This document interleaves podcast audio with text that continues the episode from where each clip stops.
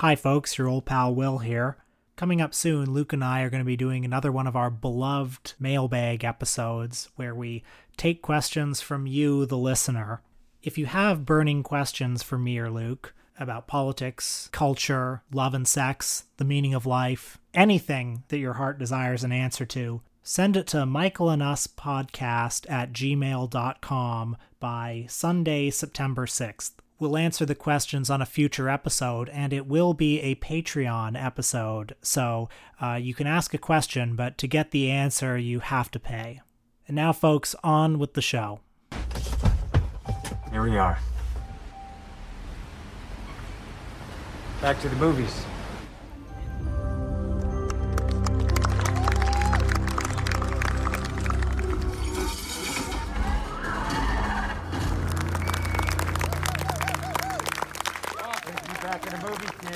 I loved it.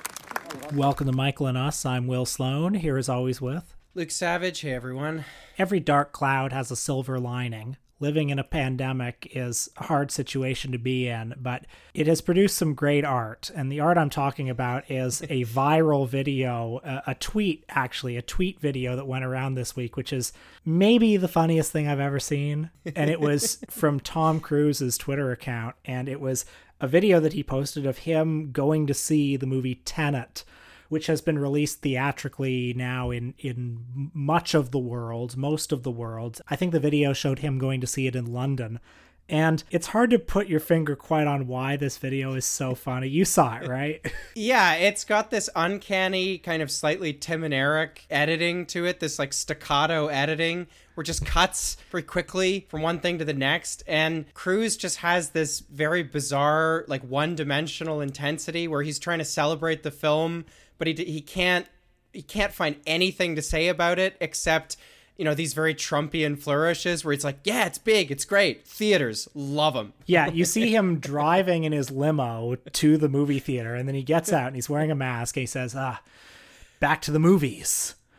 And you know, you see him on the way out, and he's like, "Loved it," uh, and it's it's so funny because going to the movies is one of the most ordinary and banal of human activities, and he can't quite sell it. He can't sell the idea that this is a thing that he would he would normally do because there's nothing textured or specific about his love for movies. You see him there and he's just like, yeah, I love movies, love love big screens, you know, love people ask me my favorite movie and and like uh, all of them, you know.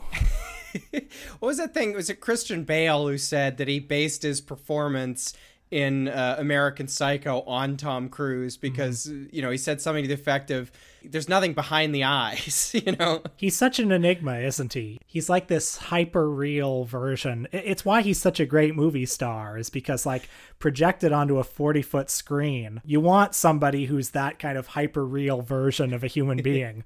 But then when you see him try to perform actual mundane tasks, like imagine him cooking eggs in the morning. He's just the same Tom Cruise character. He would cook eggs more intensely than anyone has ever cooked them before. I love eggs. Love over easy. You know, I like to put some toast on the side of the plate. But I bring this up partly because Tenet has been released theatrically in in some places after months of build up. This is the movie that our exhibitors were banking on bringing back movie going. I'm not sure if that's actually happening. It's playing here in Toronto. What's funny is there's so little discourse around this movie that's actually focused on the movie itself. People are talking about it a lot, but they're only talking about what are the ethics of releasing a movie that might be popular under these circumstances, you know, even if theaters are 30% capacity so, I mean, I don't know. I'm maybe a little agnostic, leaning on negative towards going to see a movie like this in a theater. It doesn't seem very fun. And also, I know people who could die if they caught the coronavirus. But I realized that actually, since the start of the pandemic, you know, there have been a lot of movies that have been released straight to online. And it feels to me like there are very few movies that have actually created a discourse I mean, the only one I can think of actually is the Zack Snyder Justice League uh, Snyder cut, which hasn't even come out yet. Uh, all the other ones just sort of fall into this streaming void. For those of us who love movies, you know, and love going to see movies, the release of Tenet is a melancholy affair because it, it has some of it has some of the texture of a big release of yore in that there's a discourse around it and, and people are talking about it and people are anticipating and some people kind of want to see this movie, which is something I haven't felt in six months. And yet so much of the discourse is about whether it's good or safe to even go see it.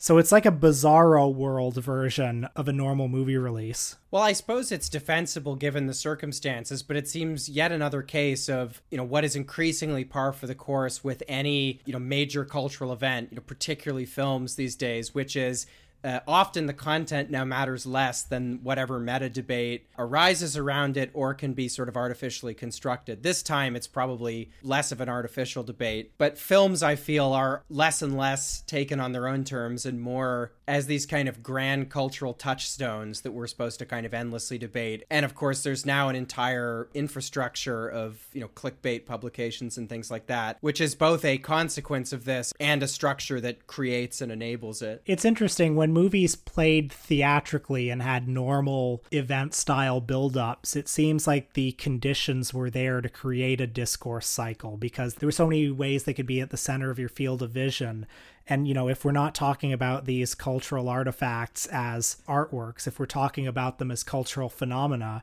it seems like all of this stuff being thrown into this big soup of, of streaming doesn't create the conditions under which these discourse cycles can emerge although I guess Tiger King did launch a discourse cycle.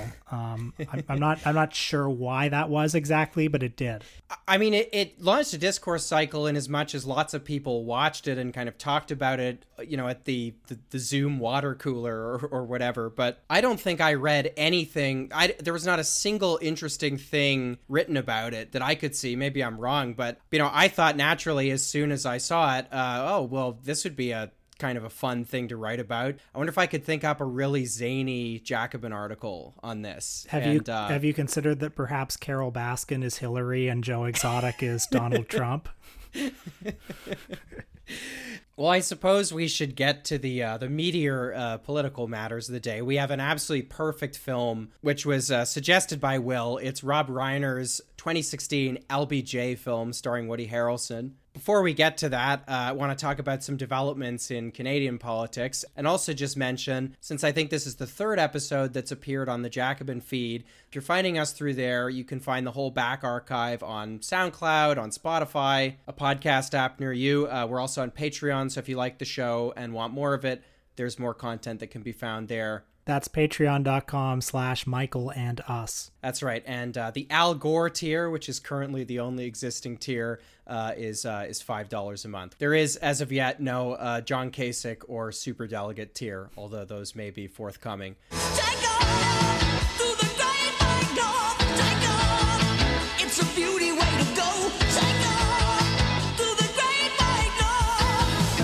Saying, eh? Yeah. Yeah, he's good. But so the Conservative Party of Canada, uh, I don't even know. I don't know how to begin this and make it sound exciting. Ah, hey, Kevin, uh, you hear about the Conservative Party of Canada? Apparently, they elected a new leader yeah. this week.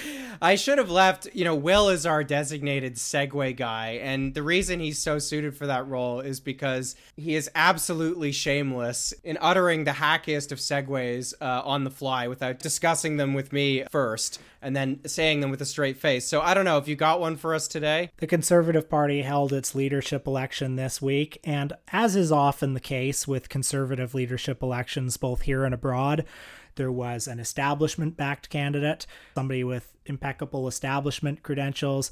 That would be the Honorable Peter MacKay, who served under Stephen Harper. However, he was beaten by the candidate who appealed to the social conservative base. That would be one Erin O'Toole, who is the MP for Durham, I believe this was considered something of an upset although i'm not i'm not sure why it was considered an upset. This happens every single time a right-wing party elects their leader. So I, I don't know how much we've talked about the conservative party of canada. I think this serves as a good introduction or good moment to introduce people to the the strange political formation that is the conservative party of canada. I largely agree with uh, will's recapitulation of the race Although I do think, as with a lot of Republican primaries that have, uh, you know, a similar dynamic, really this was two establishment figures facing off against each other. Both of these guys had fathers who were prominent in politics, conservative MPs, and they're both Bay Street lawyers. So it's really a question of whose strategic emphasis on what was going to put them over the top. So Peter MacKay was kind of the progressive in the race. He was briefly the leader of the now deceased Progressive Conservative Party of Canada, which was throughout the 20th century one of the two uh, biggest political parties in Canada.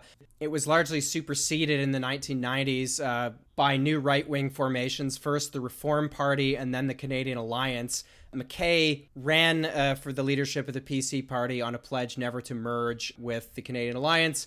Uh, broke the promise within a few months and then was a cabinet minister in the Harper government. Uh, he's the kind of politician, you know, talked about very breathlessly in the press. A pretty typical political cipher, very uninteresting. Much the same can be said about Erin O'Toole.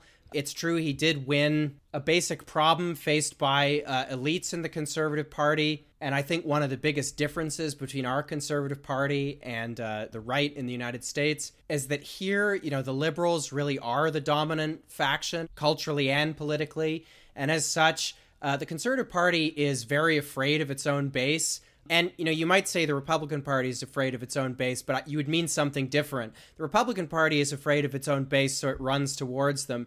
The Conservative Party, typically speaking, has to run away from its base. The kryptonite that's deployed against the conservatives in, you know, most elections, and certainly every election that they lose, is that they represent a fringe, that they're a party stuffed with anti abortion zealots, social conservatives, and all kinds of other right wing interest groups. Uh, and that's very much true of the conservative rank and file. I spent years in my last job at Press Progress reporting heavily on the Conservative Party. It always struck me that the disconnect between the kinds of things conservative politicians are mostly willing to do and what the base wants them to do is pretty vast.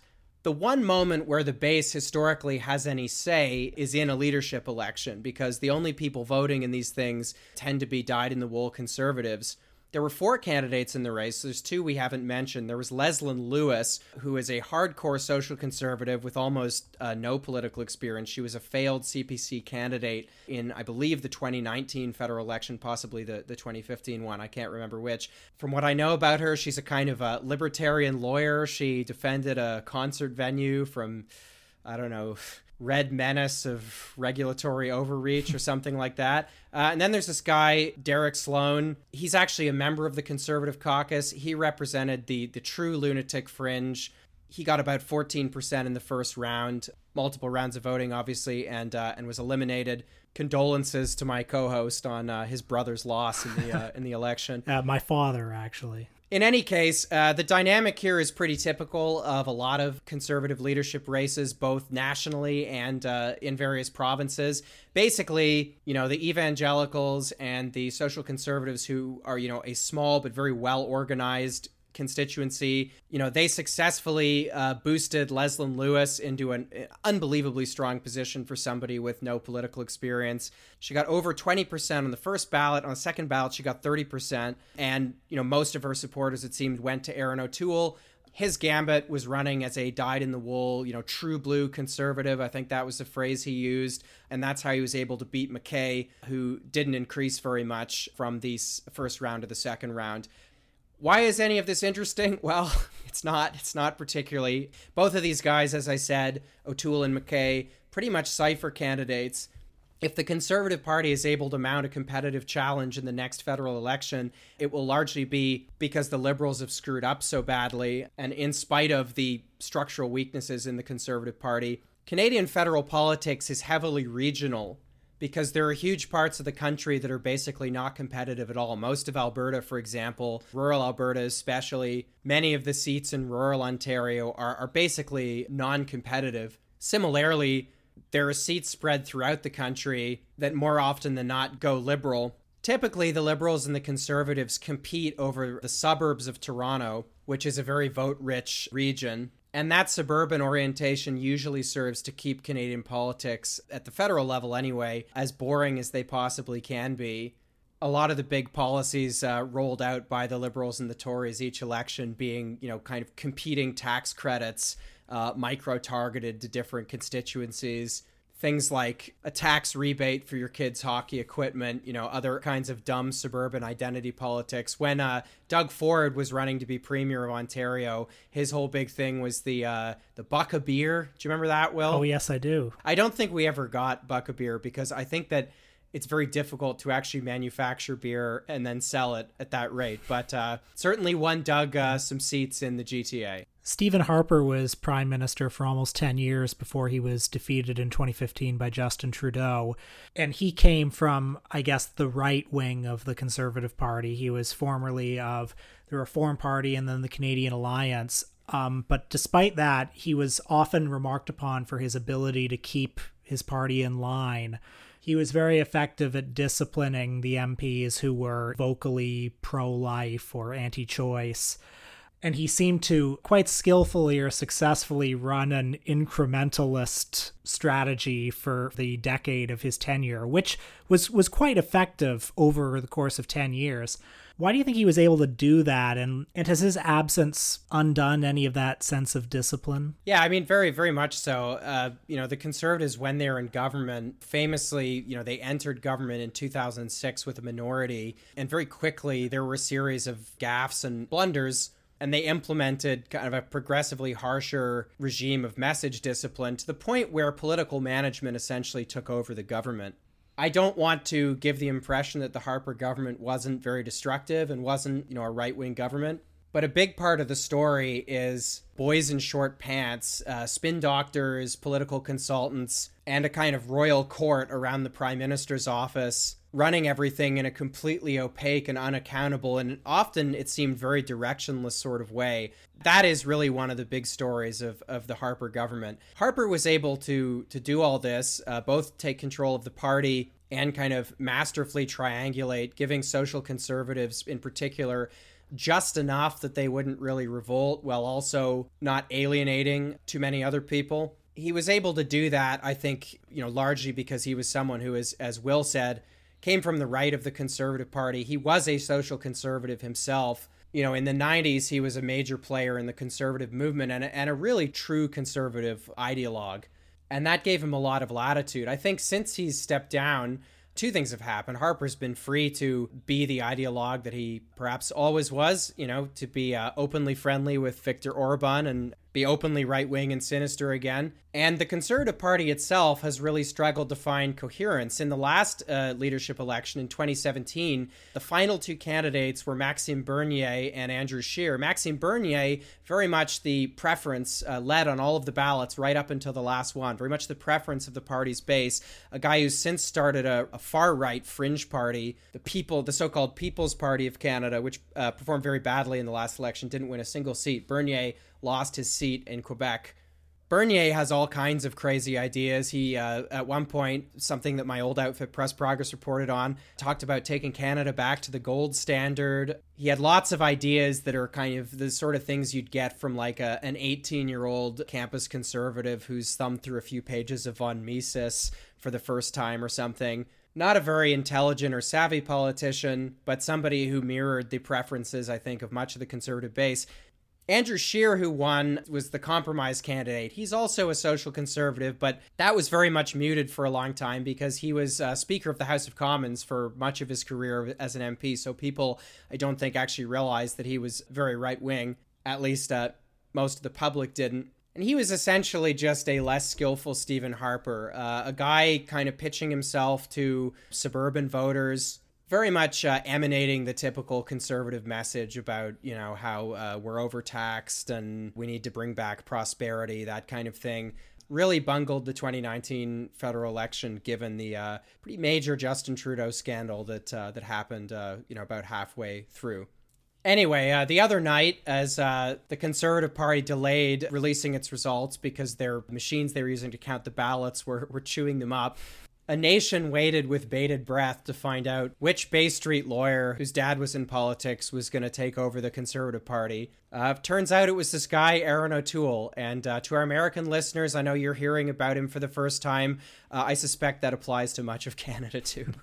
Convention fever grips Los Angeles. The only major threat to Kennedy's hopes is Senate Majority Leader Lyndon Johnson. Delegates are meeting with Kennedy right now. Jack or Bob? Teddy.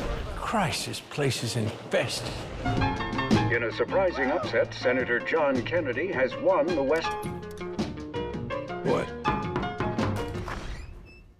Hi, Jack. You mind if I ask you a question, Lyndon? You're out of your damn mind, Jack. All the liberals hate it. We need Southerners. There's no power in the vice presidency. Power is where power goes.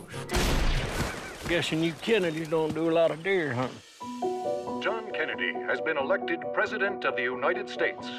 I need to show a strong record on civil rights from the start. Maybe they might listen to a Southerner who's on our side. What makes you think he's on our side? Well, those Kennedys must really hate you. those Harvard boys not going to tell us how to run the state of Georgia. You're going to lose the support of the people who've always had your back. This train is leaving the station. You can hop on it with me and try to slow the damn thing down. If I'm gonna make a run in 68, I'm gonna need people to like me. Shut the door.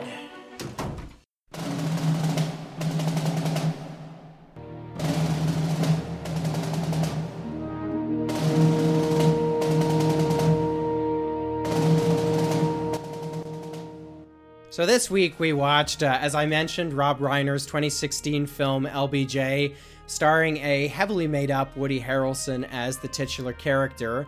Uh, Before we get into the movie, it's worth clearing the ground a bit about the film's context and the political environment that shaped it. I don't mean that of 1960 or 1964, but rather the second term of the Obama presidency when the film was made.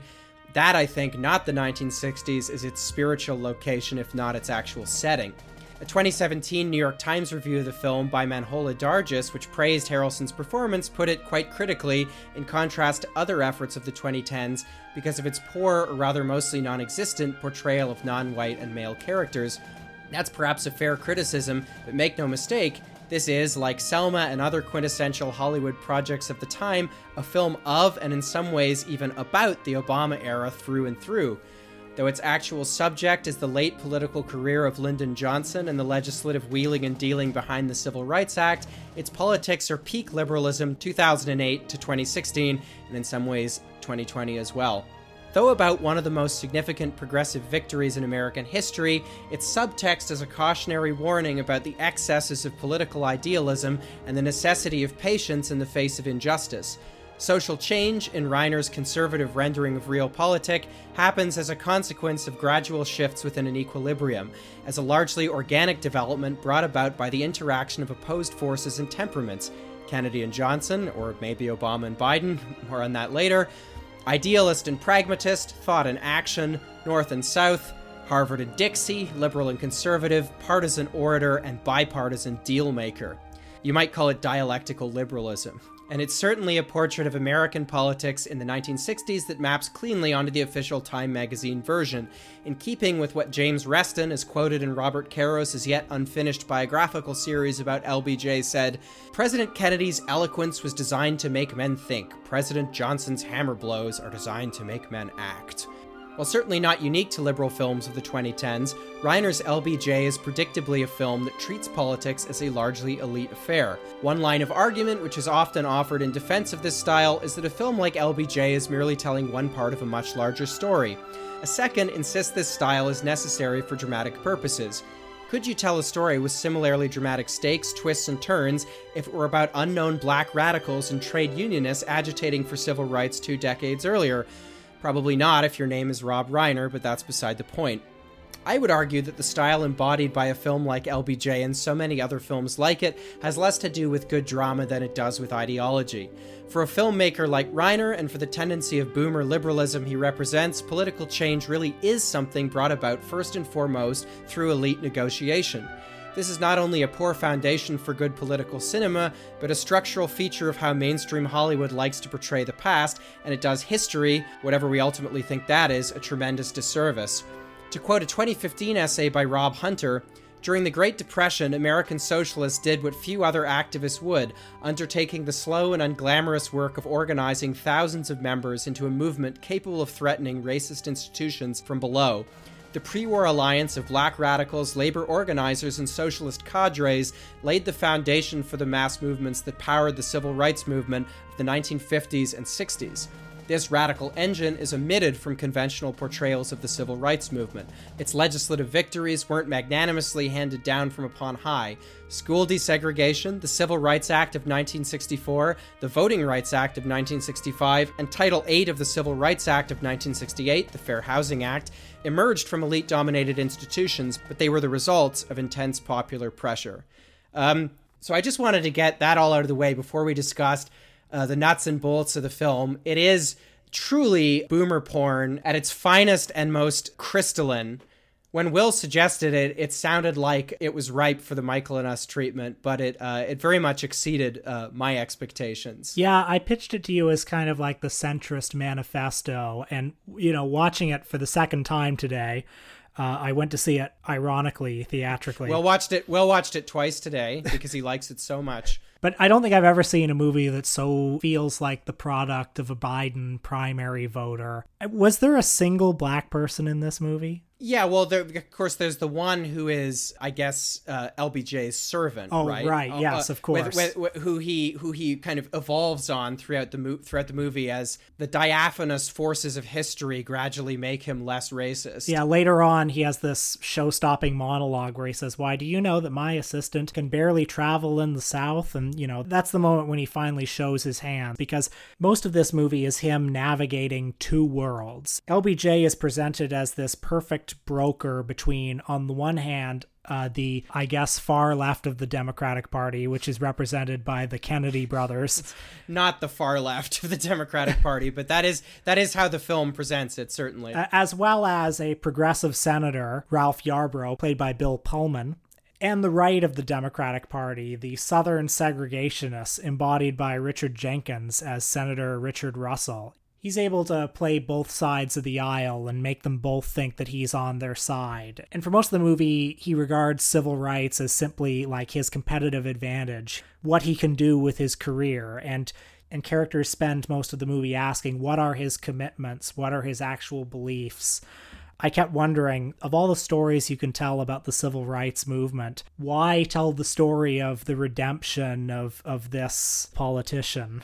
Well, you know, LBJ's trajectory is pretty interesting because he was, in a very unlikely way, a harbinger of what ended up being the sort of peak of New Deal liberalism, you know, domestically. Uh, I don't think the story is very is told in a very interesting way here. We should say right off the bat, our pal Woody Harrelson I think does do a, a pretty admirable job here with uh, the limited material. He's also the horrible makeup that he has to wear for the whole movie, which he looks like a melting Madame Tussauds statue. So you know the film opens with LBJ. He's playing second fiddle to JFK. He's not very happy about it, but we learn very quickly that you know he's a bit of a deal maker. He may not be beloved by the people, but he's he's effective in the halls of Congress. So those are kind of two character points. I guess the third character point the film gives us is that, you know, he's really a man from another era. He says things like nominations aren't won on the campaign trail, they're won on the convention floor. You know, so he's a guy who is somewhat behind on, you know, where politics is headed. And early in the film, we see him watching with horror as, as Kennedy is on TV and saying, I've never seen a politician look that good on TV. I suppose the the final character point is that uh, you know he's pretty potty mouthed. So there's what I think is a very awkwardly shoehorned in rendering of uh, the real phone call LBJ made from the White House when he rather crassly ordered a, a new pair of pants. The film uh, lets us know uh, pretty heavy handedly that you know he's the kind of guy who uh, you know he has a potty mouth. He uh, he talks congressional business while taking a dump with the door open. You know he fans the air afterwards He's kind of portrayed as the Diamond Joe uh, Onion character, wouldn't you say? Part of the appeal of LBJ for a filmmaker like Reiner, and also a public figure like Reiner, because Reiner is a prolific Twitter presence. He's a bit of a pundit, you might say. LBJ, like Joe Biden, comes across as a flawed guy with no particular ideological commitments, you know, whose career, I mean, I, I guess we don't hear a whole lot about LBJ's career, but he's not depicted as having historically been a supporter of civil rights.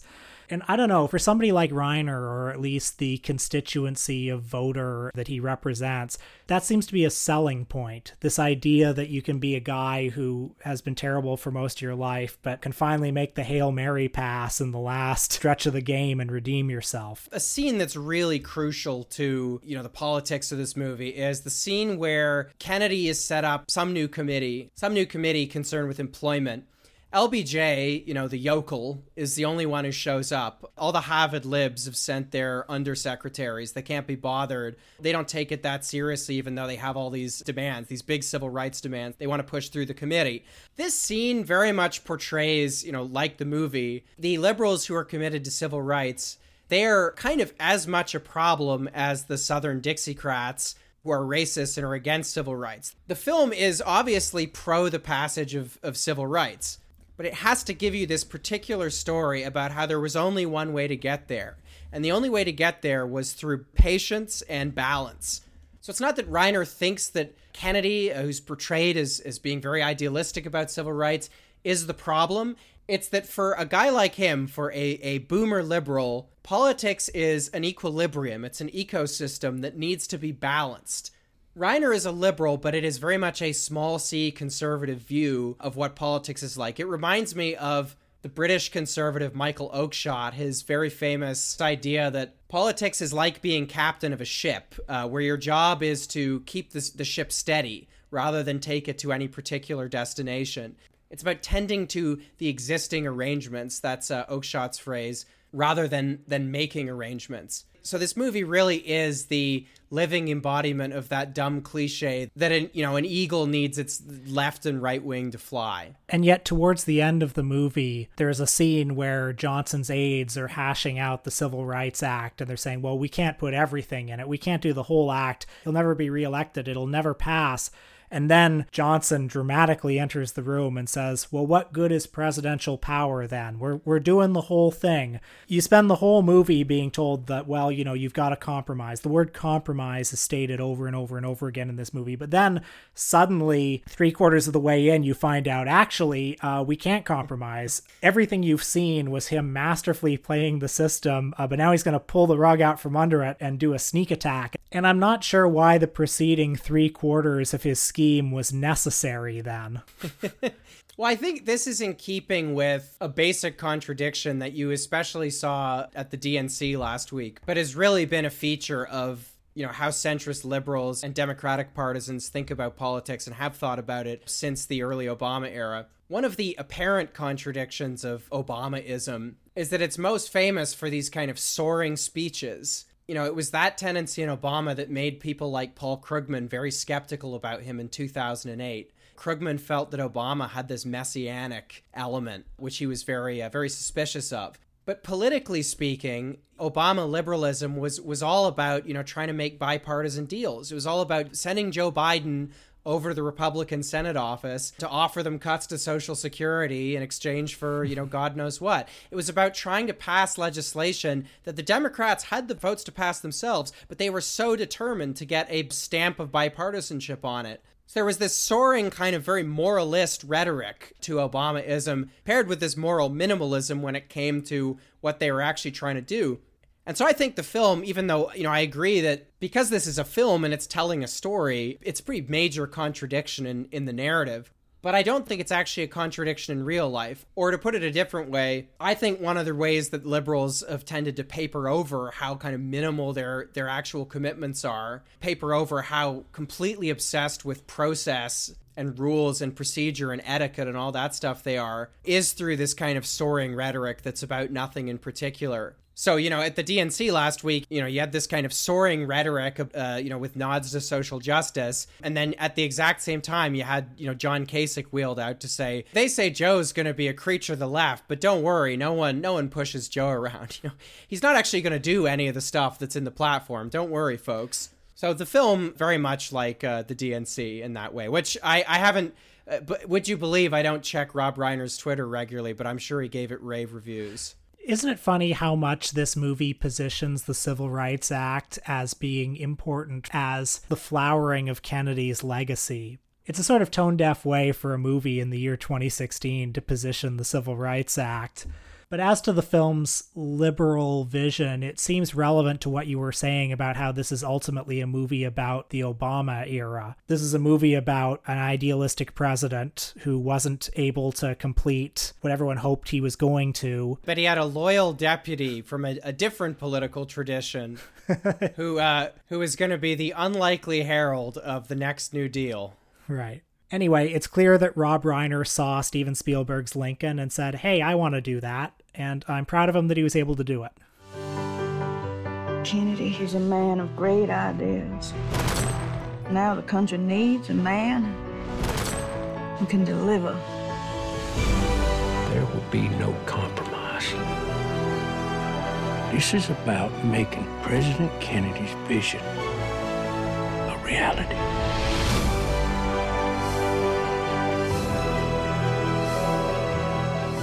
So we were talking about John F. Kennedy, and uh, you know, I was thinking about how sad it is that he's gone. But did you know there's actually a new Kennedy out there, and and he's in the House right now, and he's actually running for Senate. How cool is that? so by the time uh, this episode goes out, uh, it'll probably be just a few days until the Massachusetts Senate primary, where Joe Kennedy III is attempting to unseat Ed Markey. I finally did a deep dive into it this week. And I have to say, uh, learning more about Joe Kennedy III was intensely triggering for me as somebody who spent so much time and who's had to spend so much time watching and listening to Justin Trudeau. we were talking before about soaring speeches that mean absolutely nothing. Uh, I've always been astonished at how anybody can take Justin Trudeau seriously. He is the virtuoso of saying things like, We are what we are, and Canada is what it is, because in our hearts we've always known that better is always possible. Uh, that's an actual Justin Trudeau quote. I watched the final debate between Kennedy and Ed Markey. Kennedy, who, I mean, I'm assuming everybody who's listening to this knows what he looks like. If you haven't seen a picture of him, check it out. He looks like a sort of replicant version of, of JFK. He's the he's the Kennedy Mark III. The Kennedys' looks have always been overrated, in my opinion.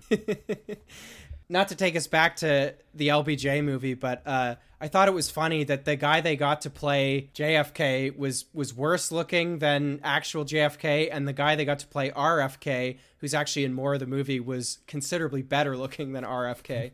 Anyway, here was Joe Kennedy uh, with in his last opportunity to address the people of Massachusetts ahead of this primary that. Uh, for about a year, he has been an absolute lock to win. Uh, there was a rumor at one point that uh, Markey would actually commit seppuku and uh, resign to avoid embarrassment. So, in his closing statement, he said, My family taught me that leadership isn't about power, it's about humanity. It's about the messy stuff, the hope and the hurt, the common currency we share in a world that gives and takes far too much, far too often. So I love this kind of political rhetoric because it's designed for the person who's sitting at home and their brain is slightly turned off and they're kind of primed to be pro Kennedy in the first place. And it just kind of passes through them without any resistance. twirling, and, twirling and, towards freedom, right? Yeah, yeah, yeah. As soon as you stop and think about it, you you're forced to ask, what the hell is he saying here? you know, he might as well have just said my family and just left it at that because that is literally the only reason he's he's offered for why he's running. You know, so leadership isn't about power; it's about humanity. So there's you know an opposition between one thing that's that's good, uh, humanity, and one thing that's bad, power. Uh, although, as we learned from Rob Reiner, you actually need both. uh, but then you get uh, it's about the messy stuff. So now the messy stuff is being counterposed, it would seem, with power. The hope and the hurt, those things are kind of opposite. Is the messy um, stuff the dirty business of politics, like the rolling up your sleeves and getting out there, or or or is it something more everyday? Is it I think it- I think what's great is it can be it could be what absolutely whatever you want it to be. Is the messy stuff like you know if if somebody doesn't have health insurance or, or like they have to work three jobs like is that the messy stuff possibly? Absolutely whatever you want it to be. I mean, a hallmark of all centrist rhetoric is that it's kind of ideologically universalist. It can mean anything and everything you want it to. So you know, fi- he finishes by saying, you know, that we have a common currency uh, in a world that gives and takes far too much, far too often. What exactly is being given and taken is not really clear here. We think too much and feel too little. More than machinery, we need humanity. More than cleverness, we need kindness. But so I didn't include it in the article, but you know, a basic problem Kennedy's had throughout the race has been an inability to explain why exactly he was primarying from the right, one of the co-sponsors of the Green New Deal. And I found this quote from February when he's talking to a voter. Uh, this is what he said. He said, With due respect to Senator Markey, who's a good man, there's more to this job than the way you vote and the bills you file. It comes with an ability to leverage that platform to address the issues we're talking about. And with due respect to the senator, if you're not going to leverage that now, given what is at stake for the Democratic Party, for the values that we hold dear in our Commonwealth, uh, that's the Commonwealth of Massachusetts, that have been targeted by this administration literally from day one, if you're not doing it now, then when? This is the LBJ movie. This is, you know, LBJ may not have had the best voting record, but ultimately he was able to leverage and, you know, create because cre- because you don't want to be the guy who's on one or the other side of LBJ because they're ultimately useless. He's the one who has to bring balance to the force. Uh, I think decrypting the Enigma code was probably easier than figuring out what exactly the fuck Kennedy meant by that. But as luck would have it, you know, Kennedy's proven a pretty bad campaigner. Uh, the sense of entitlement of his campaign, I think, has been pretty visible. It's pretty clear uh, from this that he could have run for president in 2020 opted for a, a, run to the Senate instead, and then was probably going to run for president after that, basically just waving the family crest and doing little else. No Kennedy has actually ever lost an election in Massachusetts, so this seemed like a total gimme for the family to get a seat back in the uh, in the Senate and then perhaps to go higher. Um, and the gamble did look like it was going to pay off until uh, really a few weeks ago. Polls have shown Markey has orchestrated possibly one of the greatest political recoveries uh, of the election cycle the latest poll I saw actually had him 12 points ahead. So unless something changes in the next few days or, or the polls are wrong, it looks like he's probably going to win. He, like Bernie Sanders, has become a kind of unlikely tribune of uh, young people, despite Kennedy's whole brand being that, you know, it's time to uh, inject youthful vigor back into politics or, or something. Markey apparently leads among voters under 30, 71 to 21.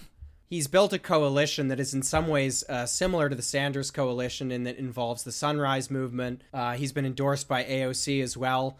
Uh, it should be noted that he, you know, there really is only one Bernie Sanders. Markey does have some pretty bad votes uh, in his past, including a vote for the uh, the invasion of Iraq in 2003.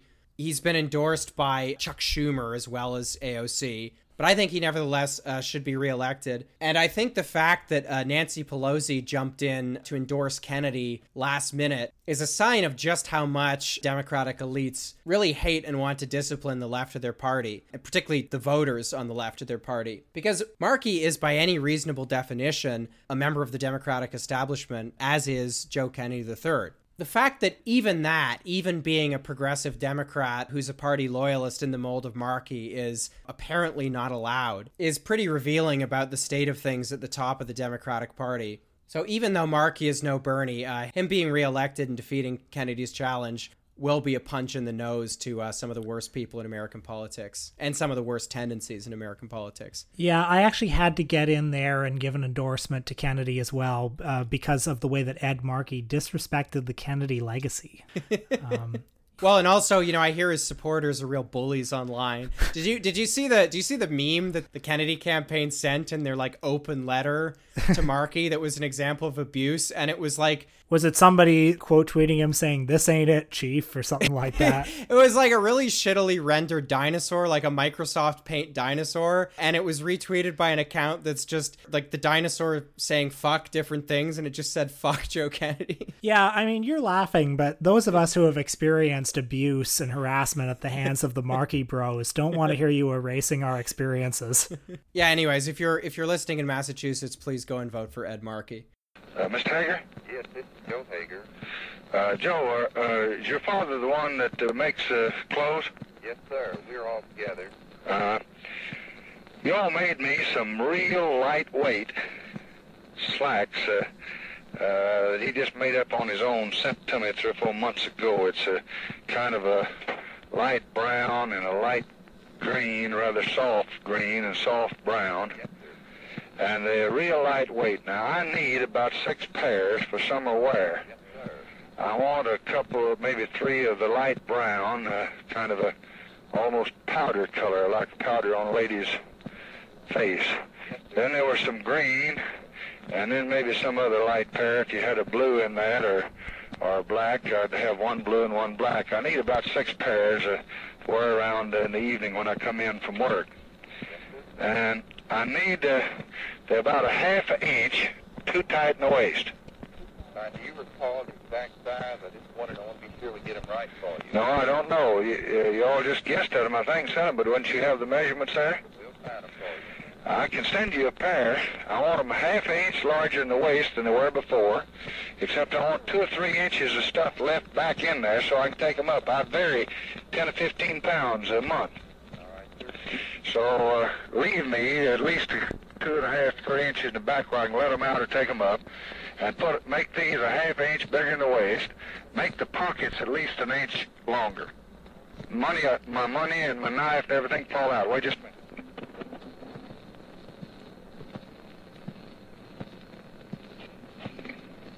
Hello. Hello. Now, the pockets, when you sit down in the chair, the knife and your money comes out. So I needed at least another inch in the pockets. Fine. Yeah. Now, another thing, the crotch down where your nuts hang is always a little too tight.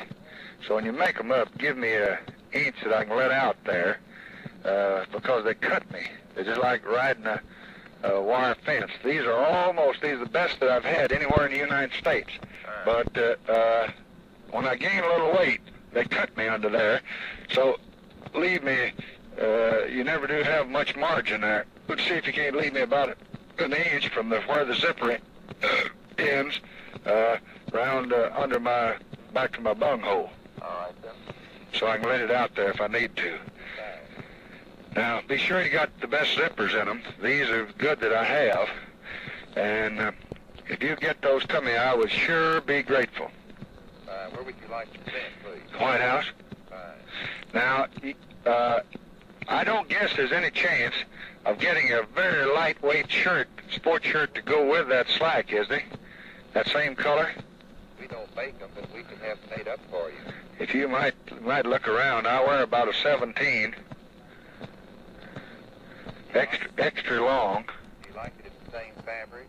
Uh, yeah, I sure would. I don't know whether that's too heavy for a shirt or not. I think it'd be too heavy for a shirt. I sure want I sure want the lightest I can in that same color of matching it. If you don't mind, you figure out somebody up there that makes good shirts, and uh, get me one to match each one of them. And if they're good, we'll order some more. Fine. I just sure will appreciate this. I need it more than anything. And uh, uh, now, uh, that's uh, that's about it. I guess I could get a jacket made out of that if I wanted to, couldn't I? No, I think that uh, did Mr. Jan Haggar have a jacket? Yeah, he sent me some jackets for some earlier, but they were way too short. They hit me up about halfway down my belly. I had much longer waist. But I I thought if they had material like that and somebody could make me a jacket, I'd send them a sample to copy from. Well, I'll tell you what, if you will send us this, we'll get it, we'll find someone to make it. Okay. Supply the material to match it. Okay, I'll do that. Now, how do I, you give this boy the address, because I'm running for a funeral, and give him address just how to dress these trousers. So we'll send them to you. And don't you, you get the measurements out of them and add a half inch to the back, give us an inch to the pockets, and about an uh, inch underneath uh, so we can let them out. In other words, you like just a little more stride in the crotch. Yeah, that's right. Take care of I want you to build these at least a half inch more and then leave me some in there. Yes, sir. Okay, here he is. Glad that you enjoyed the others. I can't do it ironically. You can do it ironically. You just have to actually you have to be factual about it at the same time. You're right. But American listeners have no idea what the hell we're talking Right. about. So the Conservative Party. It's like you literally don't know how to. You're you've been on Twitter speaking in your irony voice all day, and you don't know how to like just talk to be yourself. I, I, I can do it. I can do it. I, I promise I can do it.